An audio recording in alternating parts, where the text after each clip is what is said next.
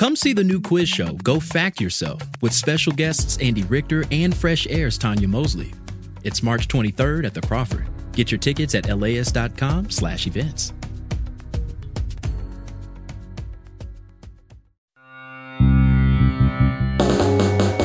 Mohn Broadcast Center, this is Take Two. A Martinez. What to do with malls or stores shut down by sales moving online? Well, how about affordable housing?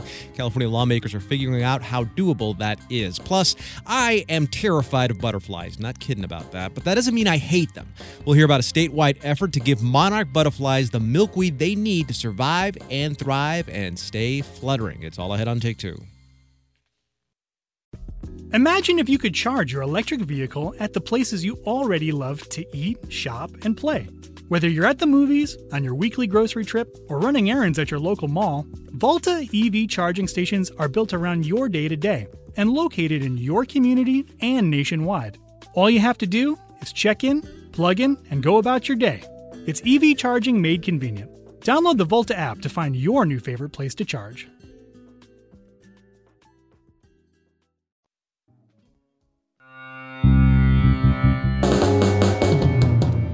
From 89.3 KPCC and kpcc.org, this is Take Two. A Martinez, thanks for being with us today. Coming up, the California Supreme Court hears a case that could raise the bar for how and when capital punishment is applied in the state. We'll hear more about uh, what's at stake just ahead. But first, 43% of Californians are fully vaccinated against COVID 19, while more than 50% of LA County residents 16 and older are inoculated. Now, there's still a lot of people to go through, and the state is now nudging them along a little bit with millions of dollars in incentives. Now, to discuss all of this and to answer all your coronavirus related questions, we have with us Dr. Dean Blumberg, professor of medicine and chief of pediatric infectious diseases at UC Davis Children's Hospital. Doctor, welcome back. Thank you. And before we get started, I just want to congratulate you on being promoted to the national stage. Oh, I'm I'm blushing. Thank you, doctor. I, have got a I got a case of the chills now. Can you help me with anything?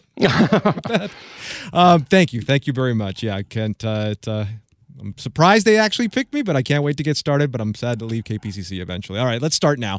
Um, I want to start with the vaccination numbers because uh, your hospital is in Sacramento County, and I understand there's a, a little bit of a, a lag there. So, what's contributing to that in your area? Is it just maybe hesitancy about getting the shot, or is there more to it than that? Yeah, unfortunately, Sacramento County's vaccination rate is below the state average and certainly below LA County's average. And, you know, it's, it's a multifactorial issue. We think it's a combination of access and vaccine hesitancy, although all um, groups have lower rates um, than the statewide averages. It's lowest among Black, Latino, and multiracial residents. And so we feel that specific outreach to these communities is really important. When it comes to hesitancy, doctor, I mean, what have you learned from people as to reasons, reasons they're reluctant to get the vaccine? And how do you, as a medical professional, number one, try to combat that? And number two, stay patient too? Well, I think what's what we've learned is that there are several different reasons that people will not be vaccinated, and so it's really important to listen to the individual concerns people have and respond to that with factual information. And the other thing that we've learned is that the most important thing to individuals is themselves. They're really their own individual health. So appealing to them that the right thing to do for them, for their health, is to be vaccinated. That will protect them. That's the most important important thing. And sometimes we see these appeals for public health, like, you know, protect your community or we're all in it together sort of messaging. And that's nice and warm and fuzzy, but that doesn't really change people's minds. People care more about themselves than they do about their, their community. Doctor, I, I struggle with some family members that uh, that refuse to get the vaccine. One who says, uh, "We're waiting for more information," and I and I'm try I try my best to do the sugar and not the vinegar. Uh, mm-hmm. but I ask, what information are you waiting to hear? What what exactly are you waiting for to to to all of a sudden hit your phone or hit your internet uh, that makes you say, okay, yeah, this makes I I I'm I'm running out of patience. I gotta say. You know, I think for some people, they may not be aware of the the studies that have been done, the number of people in the studies, how meticulously these studies were done, how the data was evaluated, and the numbers that we have to date. So, I, I like to share with people that um, to date, that there's been um, almost 295 million doses administered in the U.S. and more than 1.5 billion doses administered worldwide. You know, that's those are big numbers. We've got a lot of experience with these vaccines, and so I think those kind of numbers can be very reassuring to people. Governor Newsom announced a bunch of incentives to encourage people to go get the shot. Uh, is is this doctor the best way to go about it? Well, I, I, have to say, I think I was wrong about this because I was thinking about this a couple months ago. I think it was in Ohio where yeah, um, Governor. DeWine was the first to have the lottery, and I just thought that's silly. I mean, who who really is going to get vaccinated for a for a chance in the lottery? It, it turns out, though, that a lot of these incentives, um, people are very motivated by them, and so yeah, I, I, think there's a place for everything. So these incentives um, can be useful. Now, I know we've had some success in LA County with incentives like Laker tickets. Uh, any sense at this point, though, uh, this in, in, this part of the game that it could drive up the vaccination rate statewide? Well, you know, we'll, we'll take anything. So if there are people who are reluctant and this is going to be, be, be the thing that, that changes their mind and gets them vaccinated, then go for it. So I think it's going to take a multifactorial factorial approach. For some, it's going to be one-on-one conversations with their doctors. For others, it's going to be going to um, hear their religious leaders talk about the vaccine and why it's important to be vaccinated for their own health. For others, it's going to be a lottery or Lakers tickets. I mean, it's, it's just, I think it's going to be different for different people. Doctor, when it comes to work, though, a lot of people, lots of people keep asking whether employers can require their employees to get a shot. I know you are not a doctor, um, but do you have any insight on this? Yeah, so I'm not a lawyer, but yeah, that's a oh, private. Did I say that you're not a doctor? you see, doctor, you threw me at the start. Now I'm a mess for the rest of the segment. Uh, I, well, I apologize for that for throwing you off there. Yeah. So yeah, the, you know, it's it's my understanding that really private businesses can do whatever they want as long as they're following state and local laws. There's no federal law on, on this, and so you know, and I'm not aware of any state laws in California that that says that you, you can't mandate vaccines. So businesses can can do this this. And we've seen this in many states where certain healthcare systems, hospitals have required the vaccine. Yeah. What I've heard is we've had very high vaccination rates, 95, 98% vaccination rates in when, when those hospitals have required the vaccine. So it is being accepted when it is required. Now, across the country, there have been uh, several reports of younger people who are getting sick with COVID 19 and being hospitalized. And I guess it stands to reason that young people account for more of the cases now since two thirds of adults over 65 are, are vaccinated vaccinated. But what more can you tell us about uh, cases with, among young people in our region? Yeah, I think you've hit the nail on the head, which is those that are going to be most vulnerable to new infection are those who are not vaccinated. And so that includes younger individuals, since we've really concentrated on vaccinating um, first responders, healthcare workers, and those 65 years of age and older. That leaves the younger population susceptible. And that's why we're seeing an increase in cases um, in the younger population. That's why we're seeing higher hospitalization rates in the younger population. What's your sense of how vaccinations are going among teens at this point? You know, early on, we had a, a, big rush for teens to be vaccinated. We had parents who wanted their children protected, who realized that they were vulnerable. It helps them uh, get peace of mind when they're interacting with other young people. So to get back to community activities such as sports and other activities. And then, then just similar to adults, there was a bit of a drop off where then there's some parents who are reluctant um, to have their children vaccinated. They just want more information. We don't have that much experience um, in the youngest groups, in those, for example, 12 to 15 years of age. But the studies show that it is safe, it is effective. So I am recommending it for those ages for when it is recommended by the FDA. When teens get uh, the shot, the, the dose, does a pediatrician handle that or who handles that? You know, it can be done in a variety of manners. Some pediatricians um, do have access to the vaccine and they can do it in the private offices. Some associated with medical centers. So associated, for example, with like UCLA Medical Center or USC or, you know, with UC Davis, we have private practices in, uh, that are associated with the medical center and they can get it in the office there. Um, and then the um, many, many drugstores will be providing it for children also. Now, we're talking to uh, Dr. Dean Blumberg, professor of medicine and chief of pediatric infectious diseases at UC Davis Children's Hospital. Um, doctor, always a lot of focus on the variants, uh, but it is certainly hard to keep track of all of them. Now, uh, is there a, a, new naming convention for them? Uh, if so, what is it? So we're all going to be speaking Greek soon. So yeah, yeah. there's a, the new naming convention is um, the Greek alphabet and, and, using that. The WHO specifically does not want the the the variants named after the location for which which they were discovered, and the reason is that you, you see a lot of discrimination against those er- those areas. So um, they don't want it called the UK variant, the Indian variant. We've got these travel bans that are in place. We've got some people who use this um, as a form of, of hate speech then. And, and, so because of that, they, they want the scientific names um, used, and those were pretty complicated. And so they've moved over to um, alpha, beta, gamma, um, and, and then that naming convention. Isn't it amazing, Doctor, though? I mean, the, I mean, yeah, the, the reasoning makes a lot of sense. People obviously can't handle the other names because of all the things that you discussed, all the violence and harassment that has occurred uh, because of naming a, a variant from particular region. But is it, I mean, that we have to go now to this level. I, it makes sense. It makes scientific sense, but how we got to it, it just baffles me. Yeah, it is. It is pretty sad. Um, you know, you'd, you'd, you'd wish that these things would be less emotional and people would be more dispassionate about it and, and intellectual about it. But from now on, the you know the the what we used to call the UK variant B one one seven is going to be alpha, and the South African is going to be um, beta. The Brazilian variant P one is going to be gamma, and then the Indian variants uh, they're uh, B one six one seven, and then some other numbers after that due to several variations. The Indians are, ones are going to be called um, Delta. The one in California, uh, which which ones are present right now in California, and how concerned should we be about them? So in California, 63% are derived from the UK variant, so now the alpha variant. Right. Um, we've got 10% from the Brazilian variant, 10% of the New York um, variant, less than 1% from um, the South African variant, and about 4% from the Indian variant. So it's predominantly the, the UK variant, the one that's about 50% more transmissible. Doctor, there's a lot of travel or a lot of partying happening happening this Memorial Day weekend. Any concerns that cases might spike somehow?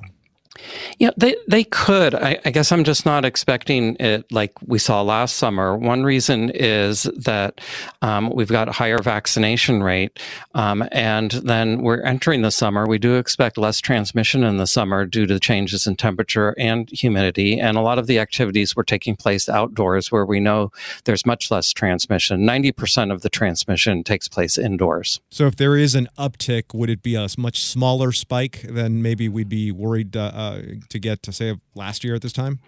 That's what I'm hoping. I'm hoping there is no uptick. I'm hoping that it'll be smooth sailing through the summer. And I guess my next point that I'm worried about for a surge would be sometime in the fall or the winter when we might have waning of immunity due, due to previous infection or vaccination.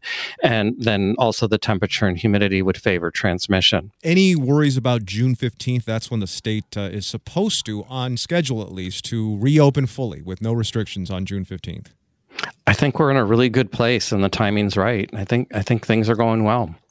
Uh, any advice on how we can go through the summer safely? Uh, you know, actually, doctor, you know, it's funny. I went to a movie. I went to a movie. Oh, you did you? I, I did. I uh, my it was my granddaughters. They'll get me. Mm-hmm. They can make me run through a fire pit. I would do it for mm-hmm. them if they asked me to. They wanted to go see a movie. I I, I bought a ticket, uh, and we all went. And I actually I was afraid of nothing because I was we were far enough away from everyone else. I didn't feel unsafe. So uh, you know, yeah, I think for a lot of people taking that first step, doctor, I think is very very scary, right? Because you don't know exactly how things are going to be since we left them all a year ago. But I think uh, I think that first toe in the water actually kind of feels good. Yeah, you're absolutely right. That one of the issues is that we've all been conditioned by social distancing and masking um, about what's safe and what's not safe. And as we ease restrictions, um, sometimes it can be uncomfortable, and we really have to try things on for size. So I remember the first time I went out to eat um, with my wife and friends. It was an outdoor venue, and it just felt really weird to be sitting outside at a table without a mask on with these friends, and then interacting with the the wait staff who were wearing masks, but it it felt really odd, and and so it just takes some getting used to. You know, when it comes to travel, my wife right now is in Utah. She's visiting our youngest grandchildren. She says in Salt Lake City and in the area that no one is wearing a mask. No one. She's she's you can tell who's Californian because she's actually wearing one, but no one else mm-hmm. is. So when it comes to travel, going to places where masks are not maybe as used as they are here, um, I mean, what's your recommendation? You know, with with that, people looking to get away for a, to a place like that. Well, you know, vaccination is extraordinarily effective. So if you're fully vaccinated, if you're two weeks past your last recommended vaccine dose, the, the main danger is not to you if you're around other people, not socially distanced and not masked. The main danger is to those who are unvaccinated who you're around. And so, so it, it takes some getting used to to really feel that way. But, but that's what the CDC advice is. So it's safe to travel domestically. It's safe to travel internationally. I'm going to go up and meet her uh, mid mid June, mid June. So I, we'll see if someone says anything for wearing my mask in the middle of Salt Lake City, Utah. That's Dr. Dean Blumberg, professor of medicine and chief of pediatric infectious diseases at UC Davis Children's Hospital. Doctor, thank you very much. Thank you.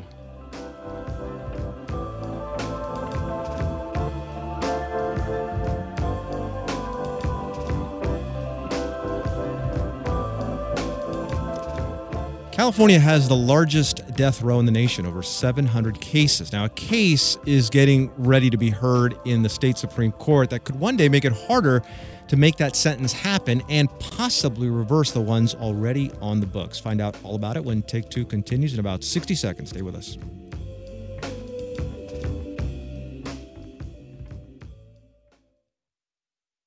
At a time when information continues to come at us faster and faster, sometimes you need to hit pause and rewind. NPR's Throughline takes you back in time to the source of the news stories filling your feed. Find NPR's Throughline wherever you get your podcasts.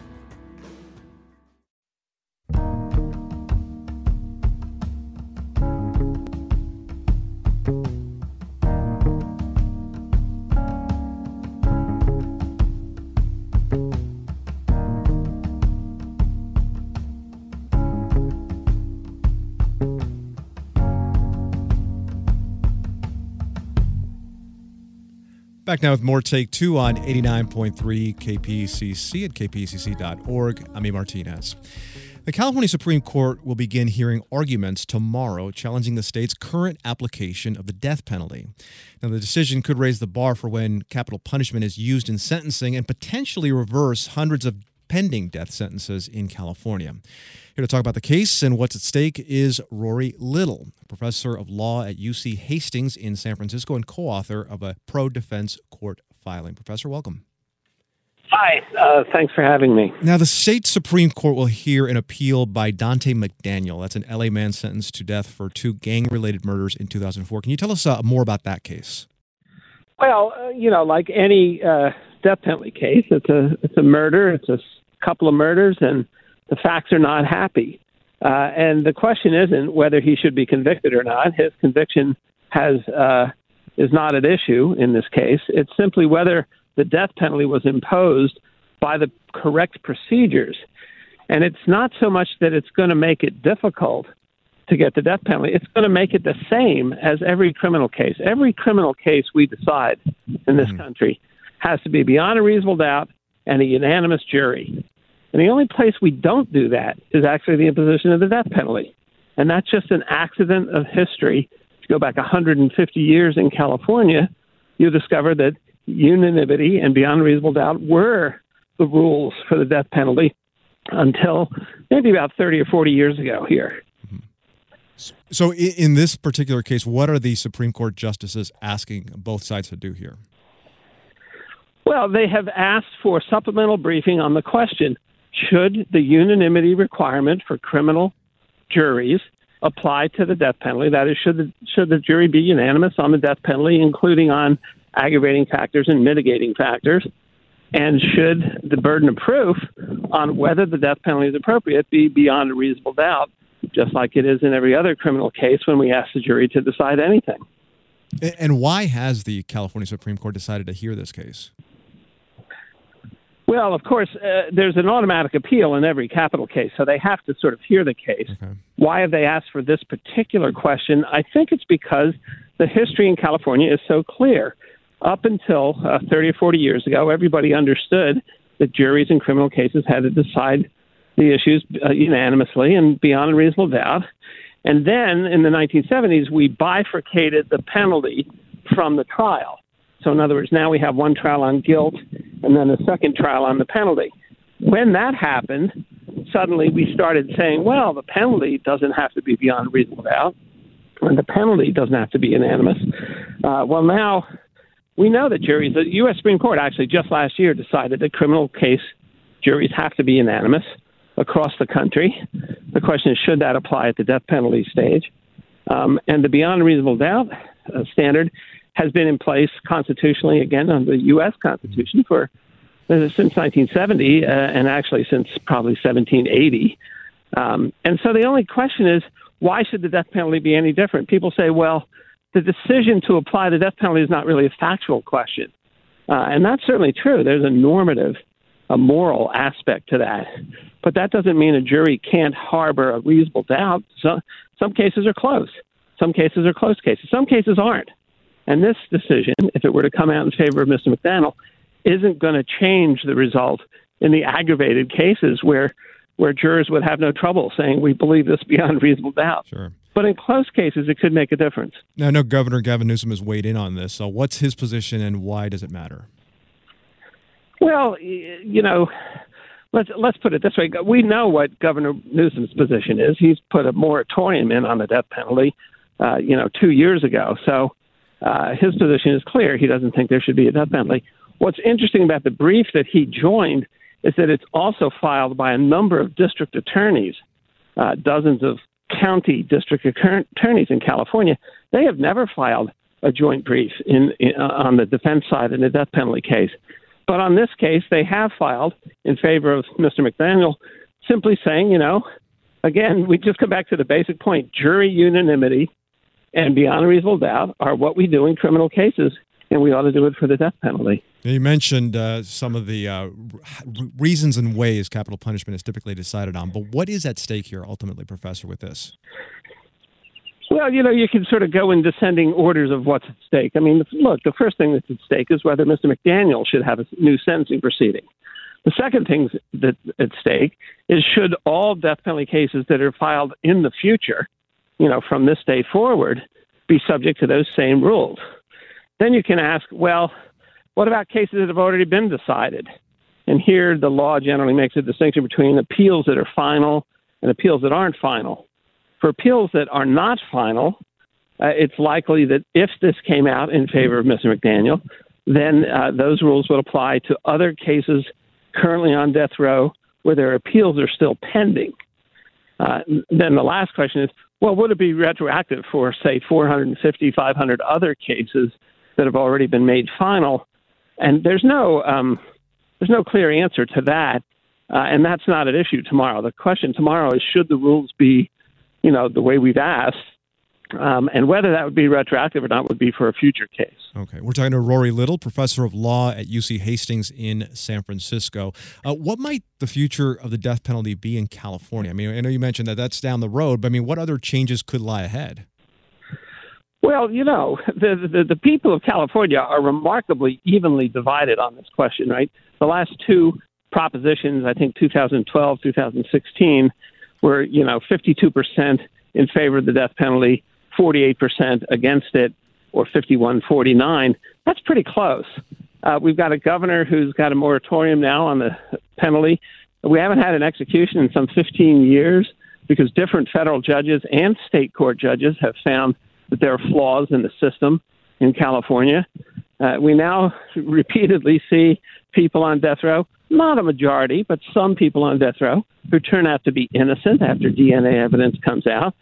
That's making everybody pause and wonder is this penalty something we should be spending, you know, millions of dollars on every year, especially if we're not quite sure?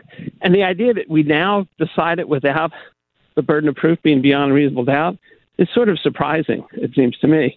Wasn't there a 2016 ballot initiative to speed up executions that voters uh, approved? They did, uh, and the status of that, of course, is uh, on hold Yeah. because of the moratorium as well as some judicial challenges. Um, and again, it was 49% to 51% on that proposition. Uh, you know, and the, the whole science of propositions in this country is, or in this state, is a little bit crazy, right? It depends exactly how you word it, and it depends what, you know, fantastic cases happened in the mind of the electing public, you know, the day before the election, that kind of thing. Um, so I wouldn't, it's hard to put much weight on the proposition other than it's 51% voted to keep the death penalty and try to speed it up. Uh, although whether that would work, you know, logistically is another question. We still have hundreds of people on death row in California who don't have lawyers um, because nobody wants to take the case because it's too expensive. That's Rory Little, professor of law at UC Hastings in San Francisco. Professor, thanks a lot. My pleasure. Thank you.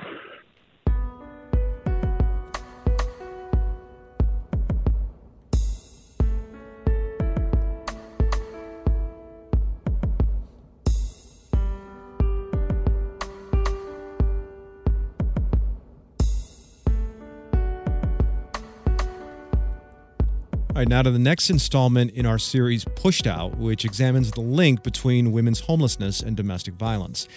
About half of women in LA County say domestic abuse is the direct cause of their being unhoused. Take two producer Julia, ha- Julia Paskin brings us the story of one woman's fight for safety and shelter. Okay, so this is actually not a bad vantage point. Susan Kolkowitz points through a chain link fence to behind a marble business where she used to sleep under an overpass in West LA. It was filled with these giant marble slabs. The person I was in the encampment with, he hitched a big tarp. Susan stayed out of sight and kept it as clean as she could. For a bathroom, she used the pay toilet at the corner restaurant. Those are just little things you have to think about, unfortunately, when you're picking an encampment, for women especially, because it's just not safe. At 53, Susan had never expected to be homeless. Just a few years before, she had a well paying career in IT. She lived in a nice duplex apartment, had savings and stock investments. But wanting love in her life, she went online and began dating, and she met someone she liked. We were just casual, friendly ish for a long time. After three years, it was serious enough for him to move in with her. It all went well, but one night they had a disagreement. She didn't expect what happened next. He had uh, Baskin Robbins ice cream with the little pink spoon. He took the spoon and he flicked it at me as I was walking away. It hit me, you know, on the back of my neck. She let it go. But then other things started to happen. Like I came home one time and all of my pictures of previous boyfriends or friends from my life, even back from junior high, were all thrown out. It got worse. He started hitting her. He would slam her against a wall or choke her. Susan was too scared to ask for help, but the neighbors called the police often. If they took him away, he'd be back within days. I started to feel really incapable, constantly hearing how worthless I was. It really chips away. Then, Susan began to run out of money. She had lost a third of her savings after the market crashed in 2008. In the recession that followed, her contracts in IT dried up, then her bank account, and then her unemployment. She did what she could to make rent and said her landlords were trying to work with her, but the abuse was the problem. It was the police and the neighbors complaining about the police. Finally, Susan was evicted. They started couch surfing with his friends. She was desperate to leave, but she didn't know where else to go. One day, she went for a routine doctor's visit. Clinic staff saw the bruises on her body. By law, they had to report the abuse. A counselor offered her a place at a domestic violence shelter. It was a way out, but she had to give up her phone, couldn't take anything with her, and had to go to Long Beach where she didn't know anyone.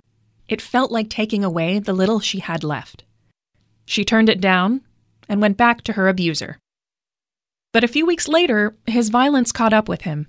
He had to appear in court and was finally put in jail. So he was gone, and I was alone. Now Susan didn't have anywhere to sleep. I can't even describe the feeling of it being nine o'clock at night and you're outside and have nowhere to go. She started riding the Metro bus all night long until someone offered her a place in a homeless encampment. I was finally able to lie down at night and feel safe enough to close my eyes, and I was so grateful. But she was still living on the street. Eventually, a case manager got her a referral to an emergency homeless shelter. But as a woman without kids, she didn't score high enough in the county evaluation to get permanent support, and she was too ashamed to tell them she was a domestic violence victim. So she had to leave. To have got a reprieve from the awfulness and then having to go back into it, it almost made me wish I hadn't even had the reprieve. She moved back to the encampment under the overpass. After a year of living unsheltered, Susan finally qualified for help. She ended up in a shared house with five other women, some mentally unstable. One would scream through the night. She spent her time researching and applying for the few subsidized apartment buildings in LA. After two years, she found one for seniors, just a couple blocks away from where she used to sleep under the freeway. I just was relieved and happy, and I felt like, okay, okay, now I felt like I really was making my way back to having a life. She's now a resident manager of a shelter and advocates for survivors, sitting on boards and testifying before legislators. I don't want someone who's suffering from domestic violence to ever have to spend a year outside. That just doubled the trauma, and there was no need for that. Susan says through her work, she's restoring her own sense of self worth. I'm Julia Paskin. Next in our reporting on the link between women's homelessness and domestic violence, we're going to hear how a local survivor had to leave her home and all of her belongings behind just to get away from her abuser. It's a story that's all too common and part of our series called Pushed Out.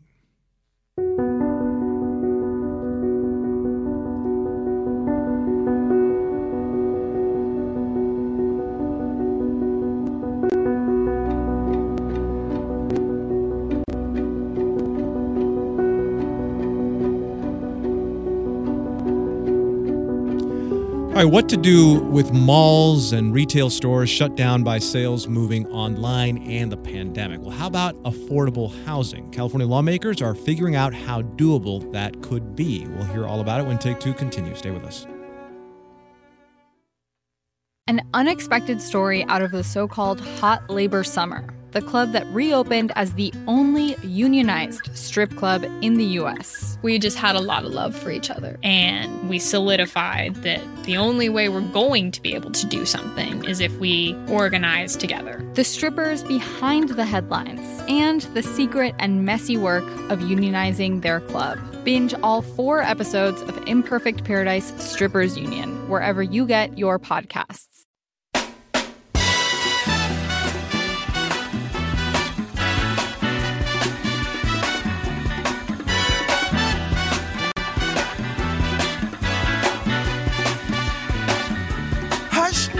Back now with more Take Two on 89.3 KPCC and most places you get your podcasts. I'm A. Martinez. Big box stores aren't what they used to be, at least not so much in person. The rise in online sales accelerated in the pandemic, and you can see the evidence in vacant storefronts throughout Southern California. So, in a state where there is a perpetual housing and homelessness crisis, there's been a push to build more homes on land zoned only for commercial use. State Senator Anthony Portantino of Los Angeles has authored a bill to give financial incentives to landowners who make that switch.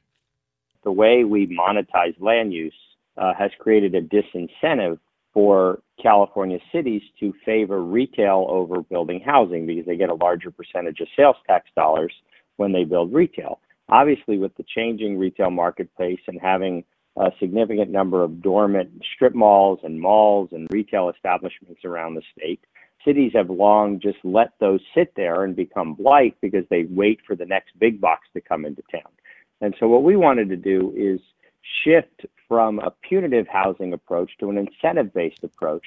That again was State Senator Anthony Portantino of Los Angeles. But for more on the movement to legalize housing on commercial lots, we have uh, Associated Press reporter Adam Beam with us. Uh, Adam, welcome back. Hi, thanks for having me. All right, in that clip with State Senator Portantino, he mentioned sales tax incentives as one reason cities uh, may profit from holding on to vacant storefronts. Is there uh, more to that story, though? Well, yeah. I mean, you know, cities make a lot more money from sales taxes than they do from property taxes. So the idea is to kind of give them some to, to make up that loss in revenue they would lose if they were to rezone, say, like an, an old Sears or Kmart and rezone it for a, a big apartment building.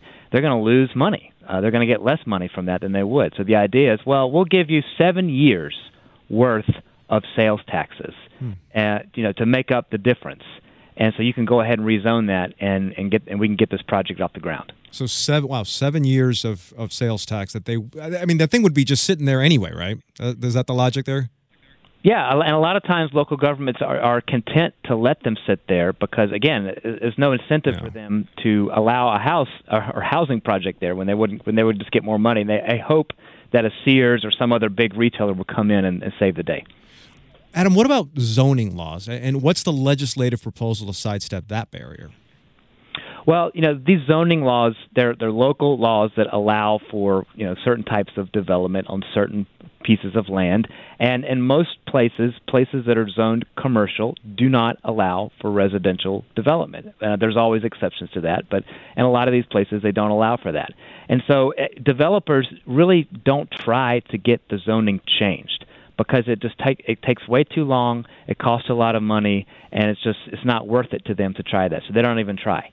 So what they want to try to do is take that step out of the equation. Let's allow for developers to build housing projects on these types of sites that are already zoned commercial and, and preferably that they're sitting there abandoned because that makes the most sense these sites they already have a lot of ample parking. Many of them are surrounded by these giant yeah, yeah. parking lots, and they're also already close to existing neighborhoods and schools and other type services, so it makes them ideal location. Is this happening anywhere else in the country, or is California kind of uh, on going in uncharted waters on this if they if they do this?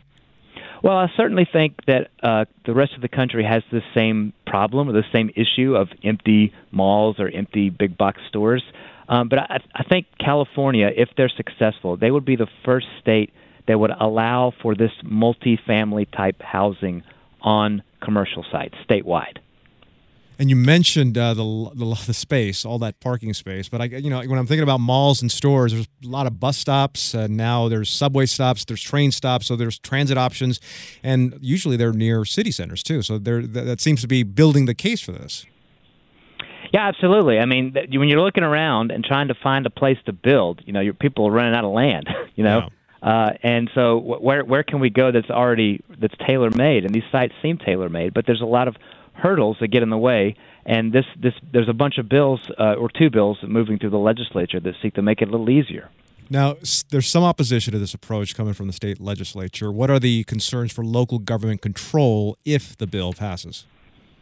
Well, there's a lot of cities and county leaders who view this as undermining their authority because, you know, they are the ones that pass these zoning laws. Mm. They're the ones that have decided as a community we want shopping to go here, not housing.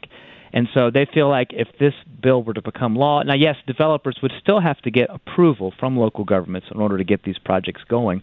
But in general, it would be harder for local governments to stop it if developers were to use this process. Getting approval from local government. That's that's the thing, though, right, Adam? That's that's always the biggest hurdle for most things. Absolutely, and and another disagreement that's really popped up that's kind of fascinating is between labor unions and uh, affordable housing advocates, because these bills would require that uh, these projects be built by what's called skilled and trained labor. These are people that have gone through a state approved apprenticeship program. Mm. And affordable housing developers feel like if they do that, that's going to severely limit the number of construction workers available to build these projects. And while this may be feasible in a place like Los Angeles, if you go somewhere further inland, a more rural area, there might not be as many workers that are skilled and trained available, and it could delay those projects. Is it worth it, Adam, for local governments to to wait uh, or try to wait out the pandemic for brick and mortar stores to return? Is there any indication of them coming back after the pandemic? Well, whenever that happens to be, by the way, because it's not over. Yeah, that's right. It certainly doesn't seem that way. You know, this was a problem even before the pandemic began. You know, there were at least, I think, 26 or 29 Sears and Kmart stores that closed in Southern California at the end of 2019 and the beginning of 2020.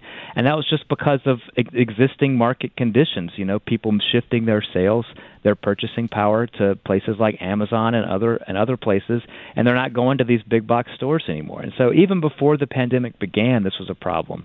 So I mean, the pandemic certainly accelerated that trend. There's a lot of big box retailers, big names like J. Crew and Neiman Marcus that declared bankruptcy during the pandemic, uh, and thus I certainly think that contributed to it. But this was has been set in motion long ago, and so I, I think that even now as we're coming out of it, I, I don't see a, a quick return for a lot of these big box retailers to return to these sites. We're talking to Associated Press reporter Adam Beam uh, about the proposal to allow commercial lots to be repurposed for affordable housing. You mentioned earlier um, the legislature, both proposals in the legislature requiring developers to use a skilled and trained workforce to build the housing. Um, when it comes to union response, though, uh, what's what's been the response from union leaders on, on all this? Well, the response has been that, that it's not true that there is a shortage of workers. They, they point to their apprenticeship programs statewide that are growing every year. They say they have plenty of workers. I interviewed Robbie Hunter. Robbie is the president of the Building Trades Council for California. He says that there's no big project that he's aware of that has ever been delayed because of a lack of workers. So they view this as kind of just a typical you know these they, they, what they so-called greedy developers that are trying to shortchange the workers. And you know this this skilled and trained language has been popping up in more and more housing bills that have come across the legislature's desk, and it's becoming increasingly difficult to pass a bill without it. There was a bill in the legislature earlier this year that would have done something very similar as, as far as allowing commercial uh, re- residential development on commercial sites, but it did not have that skilled and trained language in it initially, and it died. It failed to pass because of a lack of votes. So clearly, you know, for lawmakers to get this passed, they, they feel like they have to have this provision in there. Considering the competing interests involved here, Adam, housing advocates, labor leaders, what does it mean for Democratic lawmakers? I mean, does one have more sway than the other in this uh, in this case? Well, it appears that the labor unions are, are winning this particular fight. Uh, as I as I previously mentioned, that bill that, that did not have that language in there, at least initially, I think there was some commitment language in there, but not uh, final language in there. Didn't pass. So it looks like the the labor unions are winning this this type particular battle. But you know, the legislative session is about half over now. Uh, we're gonna, you know, the the bill both bills that I've previously talked about have passed. Um, the the rezoning one passed last week.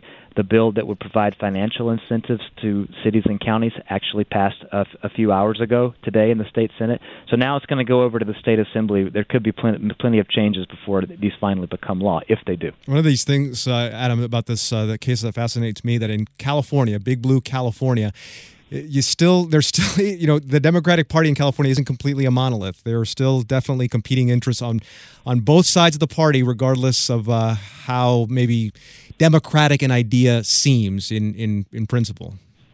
Exactly, and you know a lot of uh, Democrats at various levels face different political pressures. That's why you, you'll see these big, ambitious proposals in the legislature from people that are elected, you know, from large districts, and a lot of times those proposals fail because of opposition, sometimes from Democrats at the local level, because they face different political pressures than than state yeah. lawmakers do. So really, it's, it's really hard to say it's a Republican or Democratic issue. Some, the housing is a really a geographic issue, it seems. Adam Beam is a reporter for the Associated Press. Adam, thanks a lot. Yeah, thank you.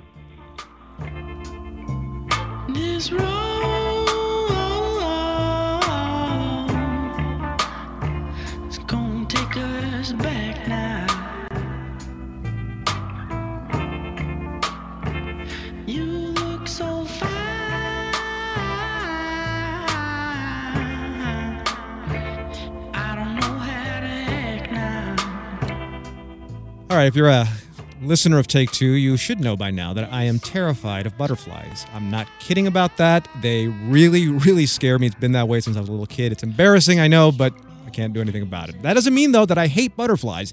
We're going to hear about a statewide effort to give monarch butterflies the milkweed they need to survive, thrive, and keep those little wings flapping. That's coming up when Take Two continues in about 60 seconds. Stay with us.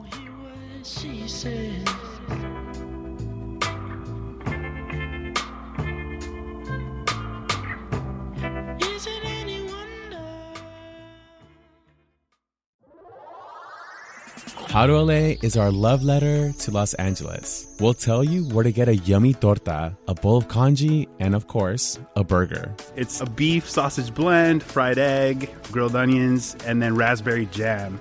What hiking trails to check out. This feels like we're out in the mountains. And where to take in some culture. Leimert Park, they've been fostering jazz for decades. LA's a big place with a lot going on, so we got you. Subscribe to How to LA from LA Studios wherever you listen to podcasts.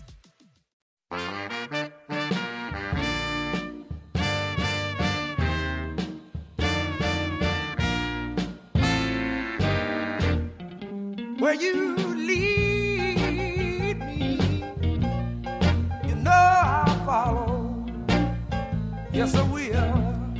Back now with more Take Two on 89.3 KPCC and KPCC.org. I'm A. Martinez. The population of western monarch butterflies in California has been plummeting. It's fallen to just under 2,000, a devastating drop when you think that just over 20 years ago, there were more than a million overwintering monarchs in the state. Now, in the 80s, it was more like 4 million. And this dramatic decline has really prompted an urgent response from the state with a $1 million project to rebuild habitats for the monarchs. This plan includes planting nearly 30,000 milkwood, milkweed, milkweed plants, the only vegetation that adult butterflies lay their eggs on and that their caterpillars can eat. The idea is that it'll give butterflies new spots to breed and fuel up for migration. Here to tell us about the preservation efforts, we have with us Angela Laws, biologist at Xerces Society for Invertebrate Conservation, the group working on projects to save the monarchs. Angela, welcome to Take Two. Thanks for having me. All right, uh, why did the butterfly population plummet so dramatically this past year? So it's hard to say what exactly caused this recent population crash, but there are a variety of factors that have caused their population to decline over the past um, 20 years or so. So those include habitat loss, both of breeding habitat, which includes loss of milkweed, and loss of habitat in the overwintering sites. So the monarchs, the western monarchs, overwinter all along the California coast. And those overwintering sites actually have no formal protection. So every year, these sites continue to be lost or degraded. Angela, So we you, have to- yeah, you go go ahead. I'm Go sorry. ahead. Um, and I was going to mention also climate change and, of course, pesticides. So, herbicides can reduce the abundance of milkweed and nectar plants, but um, insecticides can actually kill the monarchs. And we did a study two years ago with uh, Matt Forister's lab at University of Nevada, Reno, where we collected leaves from milkweed plants around the northern part of the Central Valley. So out of 227 milkweed plants, every single one had pesticides with an average of nine different pesticides per plant. So that's in ag areas, it's in urban areas, it's in plants we purchase from nurseries, it's in natural areas, it's everywhere. And so these are things we have to get a handle on if we want to protect this species. So that that to me, Angela, sounds like a, a clue as to why maybe the butterfly population has been in trouble. Yeah, yeah, all of these things Yeah. are creating this this mix of Yeah, toxic of mix. bad conditions. Yeah. What's the risk to ecosystems in California if monarch butterfly populations keep declining? So monarchs are pollinators, which means they move pollen from one plant to another and allow that plant to reproduce. And the problem is, is that all of these factors that are causing monarch populations to decline, so habitat loss, climate change, pesticides, disease, are also affecting many other species of pollinators. So it's not just monarchs, though their declines in recent years are really dramatic. But many butterflies, many bumblebees, many species of native bees are also experiencing these declines. And so, if that continues to happen, um, that has consequences for, for natural areas, for the plants and animals that, requ- that rely on these pollinators, and also for human health and well being. Uh, so much of our diet is pollinated by insects. Yeah, that's that's how that works. I mean, uh, it makes a lot of sense. Um, okay, so when it comes to planting milkweed, what is the plan for that? So there are many there are many different species of milkweed in the state. Um, this project, particular project with River Partners, we're planting three different species of milkweed. Um, it can be really tricky to get native milkweeds to establish in California. Um, it's it's really fickle. Um, so we're trying there. We make sure to irrigate really well. There's a lot of work that the folks at River Partners are doing to monitor these plants, make sure that they're getting established, and also planting other things like nectar plants um, for monarchs and other pollinators. And mil- milkweed is is it native to California? Yes, yes, there are several species that are native in the state. I think it's about 17 species, um, but three of them that are commercially available um, are going to be used in these different sites around the state. And how do you know where to put them to to try and make sure you capitalize on their migratory patterns?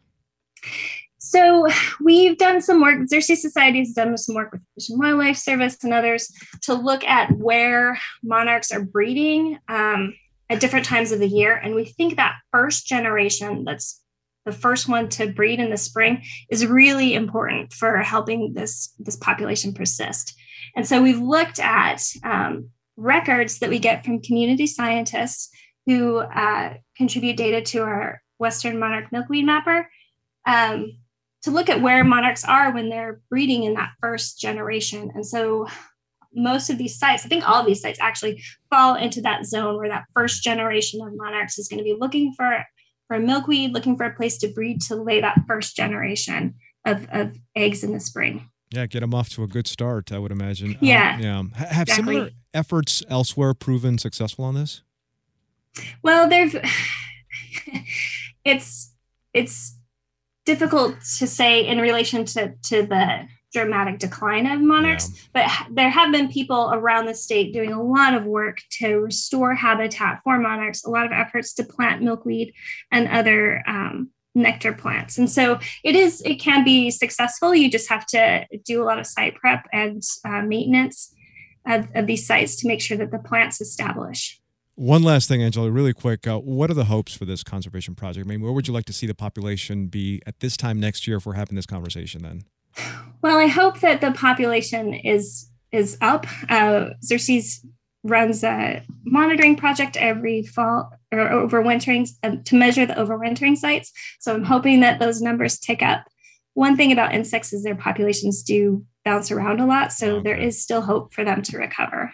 That's Angela Laws, biologist at Xerces Society. Angela, thank you very much. Thanks for having me.